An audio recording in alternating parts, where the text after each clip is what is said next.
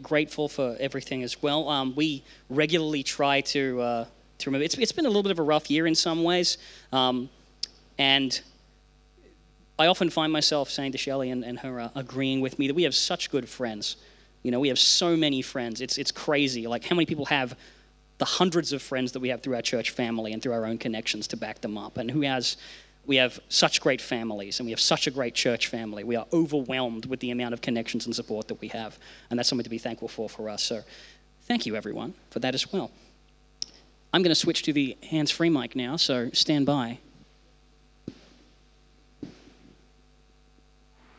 Testing? Yes. All right, I'm here. Great. Um, we are talking about thankfulness. And so I'm going to read a passage which is in fact an entire psalm, Psalm 107, on this topic. So you can find that in your Bibles if you want to, or I'll beat you there. And then you'll have to decide whether or not you keep ruffling pages while I'm reading, or if you just listen. Or you can follow along on the screen. But this is Psalm 107. It goes like this Give thanks to the Lord, for he is good. His love endures forever. Let the redeemed of the Lord tell their story those he redeemed from the hand of the foe, those he gathered from the lands from the east and the west, from north and south. Some wandered in desert wastelands, finding no way to a city where they could settle. They were hungry and thirsty, and their lives ebbed away. And then they cried out to the Lord in their trouble, and he delivered them from their distress. He led them away, uh, he led them by a straight way to a city where they could settle. Let them give thanks to the Lord for his unfailing love and his wonderful deeds for mankind for he satisfies the thirsty and he fills the hungry with good things. Some sat in darkness, in utter darkness, prisoners suffering in iron chains because they rebelled against God's commands and despised the plans of the Most High. So he subjected them to bitter labor. They stumbled. There was no one help to help. Then they cried to the Lord in their trouble, and he saved them from their distress. He brought them out of the darkness, the utter darkness, and broke away their chains. Let them give thanks to the Lord for his unfailing love and his wonderful deeds for mankind. For he breaks down gates of bronze and cuts through bars of iron. Some became fools through their rebellious ways and suffered affliction because of their iniquities. They loathed all food and drew near the gates of death. Then they cried to the Lord in their trouble, and he saved them from their distress. He sent out his word and healed them, he rescued them from the grave.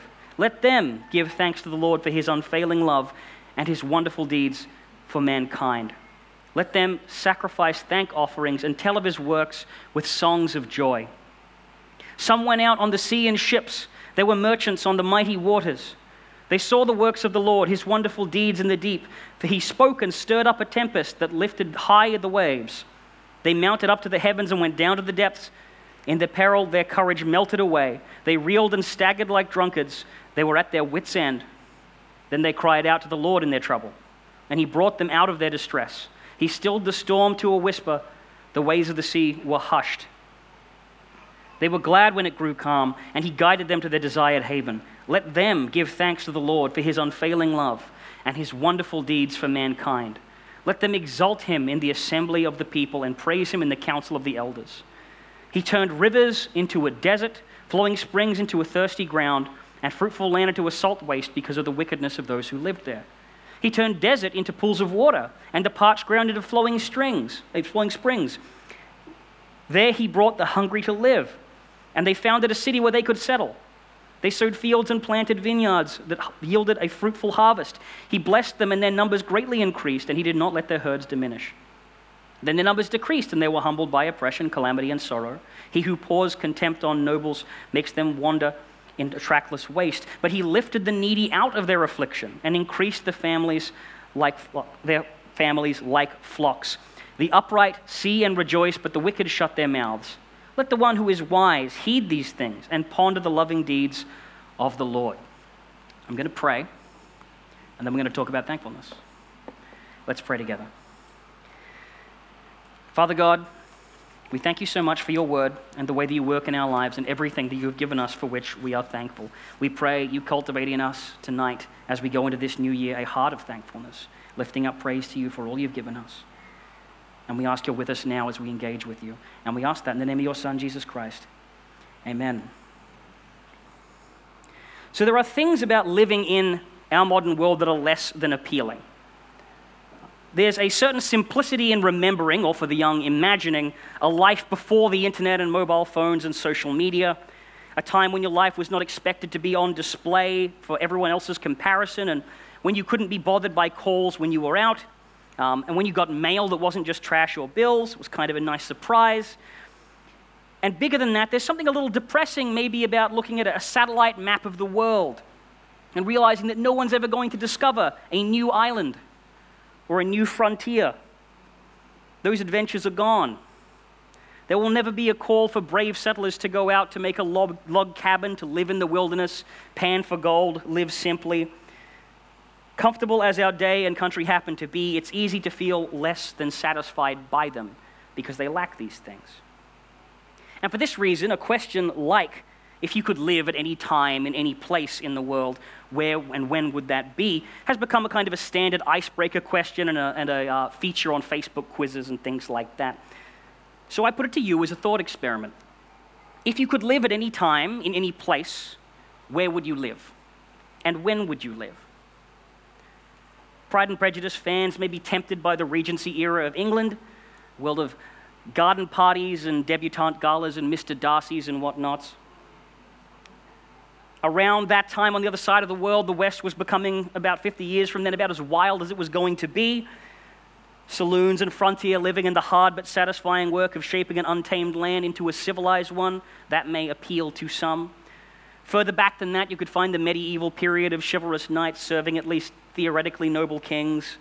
Um, and all these are the ones in kind of recent history that aren't particularly exotic. Uh, maybe you'd be interested living in the golden age of the Republic of Rome or uh, the honor and glory age of the samurai in Japan. Maybe you'd want to live at the turn of the first century in Judea for a chance to see Jesus walk the earth face to face.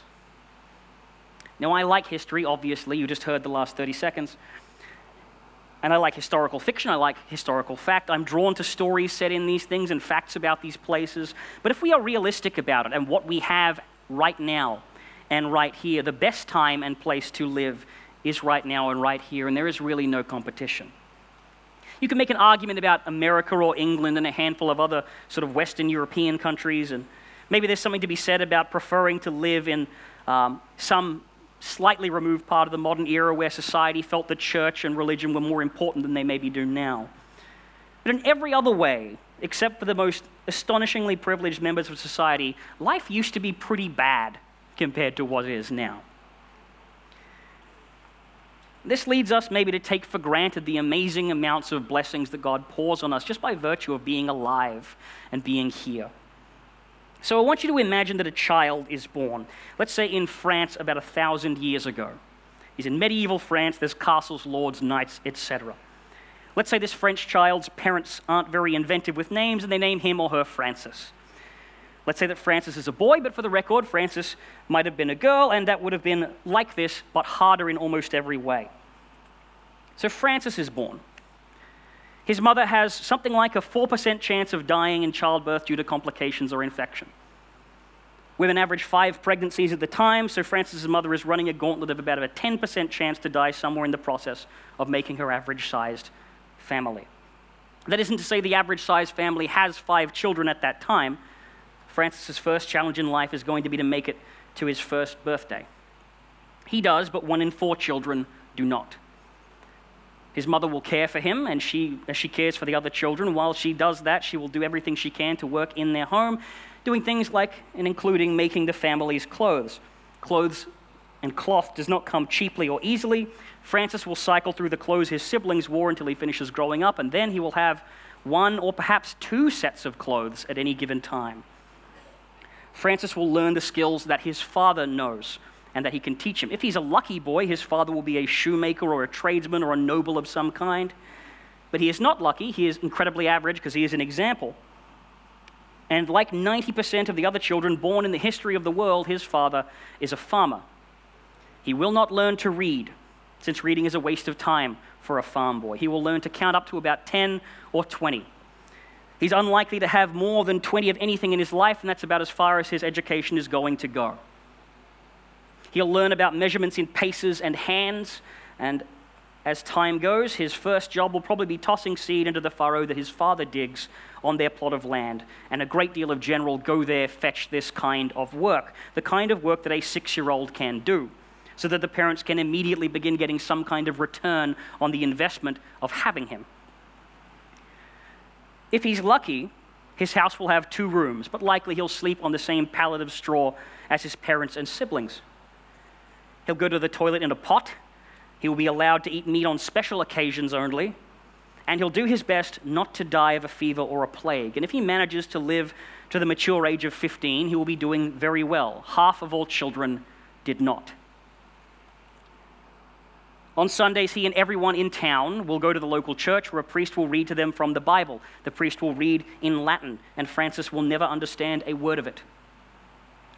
The priest might give a homily or a message that mostly revolves around the need to submit to God and King Louis, God's appointed king, uh, and the dangers of hellfire for those who deviate at all from the teaching of the church. He'll know Bible stories mostly from the way they are depicted in the carvings and tapestries in that church and how they are explained to him by people who dare to give him their time. He'll probably never hear words like personal relationship with Jesus. He'll mostly know God in an abstract, fearful way.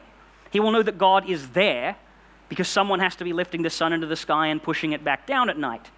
But he will live his life interested mostly in making sure God is not especially angry at him at a given time so that he can go about his important work on the farm. His parents will marry him off to a girl from the same village when they're both in their mid teens. He'll probably live in the house where he was raised his whole life. He'll work very hard to produce grain, and he and everyone else he knows will produce, on average, a little bit more grain than they all need to survive. He doesn't get to keep the excess, that goes to the Lord, of course, whose land he lives on, the local Lord, not the Lord proper. Francis is not quite a slave, he's a serf, which means he's not exactly free either. He pays the product of his labor to this Lord, and in return, that Lord covers Francis with certain protections. The Lord's knights will keep bandits off the road, and the Lord generally keeps order in the land. If he didn't have that Lord, there will be no one to stop anyone from simply clubbing Francis over the back of the head with a shovel and taking those few things that he owns. And secondly, the Lord protects Francis by organizing him and the whole village into a rough unit of spear and shield soldiers to fight off the Vikings who happen to show up every now and then, seemingly just to set everything on fire and carry off anything of value. Francis will live and die within 20 kilometers of the place he was born. If he is especially unlucky, he will live through a horrible plague or a religious schism or a European war, the kinds of things that just kill a quarter of the world. More likely, he will live to the ripe old age of 60 or 70 if he's gotten to 15. That story is more or less the same everywhere in the world for all of history. Some of the details will change. Francis might grow up working in a factory if he's born a couple of hundred years later, but still probably as a child and still losing fingers. Uh, he may be hunting or gathering if he's born a few thousand years earlier, but he could never imagine the life that he would live if he was born in the era that we are in now. Francis, born in the modern era, born today or within a decade or two decades even, is 170 times more likely to make it to adulthood than he was in the old world. His mother will be attended during that birth by a team of professionals whose job it is to make sure that she and her children are healthy. She probably has the privilege of having an epidural to take the edge off the pain during childbirth. She will Instagram a picture of herself smiling exhaustedly, holding that child, while her husband leans into the frame with a stupid look on his face.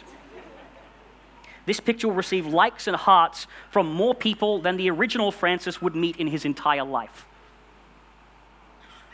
But modern Francis would um, grow up with the care of doctors so skilled that the original Francis would mistake them for wizards they will inoculate him from many of the world's most vicious diseases, and his parents will be guided to avoid the others.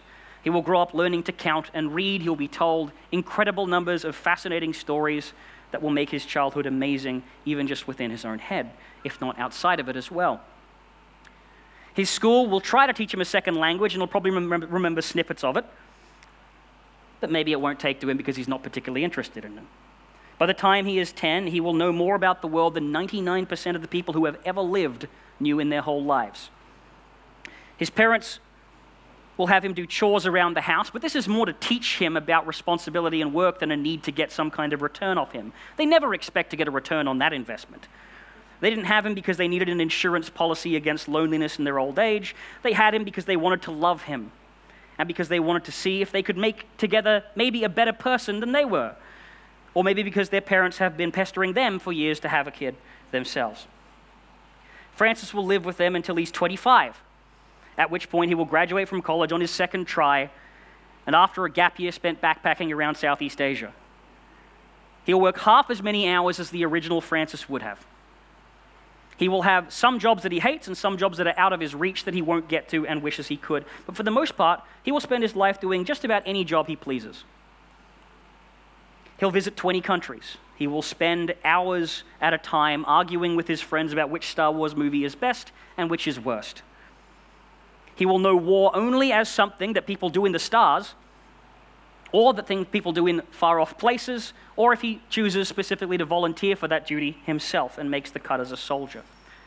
Most of his life will be typified by a sense of security about his possessions and an unease about how big and open and possible the future actually is, not about how confining it is. When he buys food, he will be chiefly concerned about how nice the farmers were to the chicken whose meat he is buying. Then he will leave that meat in the fridge too long because he is too lazy to cook it and end up throwing it out. He'll have his own copy of God's Word, probably several copies. It will not only be in the language that he can read, it'll be in a variation of the language he can read most comfortably. And because he's not up at sunrise and in bed by sunset, he has the luxury of time in which to read that word himself. He'll come to know Jesus Christ not just by pictures and stories and wooden carvings of a man beaten and hung on a cross, but as a person with personality to whom he can speak and rely on in difficult times. And because he is not living every day working desperately hard enough to survive, he will have time to ask questions about what life is really about and his place in it. And he will be able to conclude that life is, in fact, about that relationship with God and his Son, Jesus Christ. As far as things to be thankful for goes, there is no better time to be alive than today, and no better place than here in the free world in which we live. And some of us have prominent, specific things uh, about this year about which we are thankful, and we are right to lift those up for God. But even if we don't, even if we feel we may have had a boring year by comparison to some others, we only need to really pay attention to the life that we live and the things that we take for granted constantly to find sources of thankfulness enough to fill our prayers. Air conditioning in our homes, cars and phones and internet so that we can maintain contact with the people that we love no matter where they are in the world. None of us will ever have to hunt for our own food or make our own shoes. Have you thanked God for that? We have a police, first that, a police force that constantly works around the clock to make sure we are safer than we would be at any other time in history. We have firemen who rush to the scene of a fire or accident whose job it is to protect you and the things you own from harm and destruction. Have you thanked God for them? A couple of generations before mine, people grew up really believing that the world would be destroyed by nuclear war, almost certainly. They really thought it was just a matter of time before someone dropped a bomb, and then all the bombs would drop, and then that would be the end of it. They grew up doing drills where they hid under desks at school as if that would stop the radiation, but a sense of controlling the sense of panic that people had inside.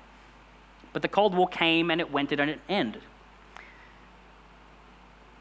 And for all the fear that the media pumps up now about random shooters and terrorist attacks, the threat that they pose to any of us, statistically speaking, is so, so small compared to the threats that faced the generations before us? Have you thanked God for how safe you are in your life and how safe those you love are every day? And the psalm we read is about living in an attitude of thankfulness to God, whether one comes from a background of deprivation Uh, or a life punctuated by storms of sudden danger. God delivers and He is good. His love endures forever. And so, as we creep up on this new year, on the looming 2020, all of us can stand to go into it with thanks and praise on our lips. We have so much for which we should thank our God. And in a moment, we're going to pray again. But for now, let's bow our heads together and in the quiet and comfort and safety of this place, in a meeting between you and the God that you know, the God who saved you. Consider some of the things that you might have taken for granted this year, about which you are thankful. Let's do that now.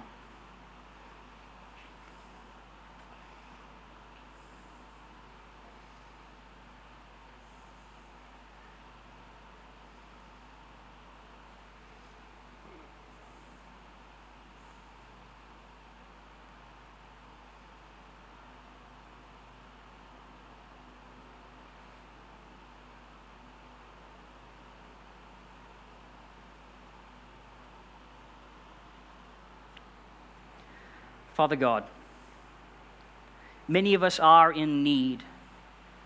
We and those we love might be sick or suffering or far away. Uh, any number of challenges may lie before us right now or in the immediate future. And for those things, God, we ask for your help. And we pray and we thank you for your enduring love. But tonight we are so thankful, Lord, for a country with safe borders and no enemies, for a government where speech and property are honored for freedom to come and praise you together in public in a congregation, for the ability to give our children the chance to live lives so blessed that their grandparents couldn't imagine it, for systems and professionals and schools, all of which are not perfect but are so much better than the world that came before us. We thank you that we get to read your word with our own eyes in the language of our own hearts so that we can know you as you introduce yourself to us. And we thank you, God, that you saw fit to send your Son into the chaos of this world, to make us your sons and daughters, so that we could play our part in making the world more honoring to you and in bringing that saving gospel message to the ends of the earth. Fill our hearts, Lord, with reminders in this coming year so that we can live lives defined by the gratitude for all that you've done and that everyone would see that and know that there is a God and that He shines through us. We ask these things in the name of your Son, Jesus Christ. Amen.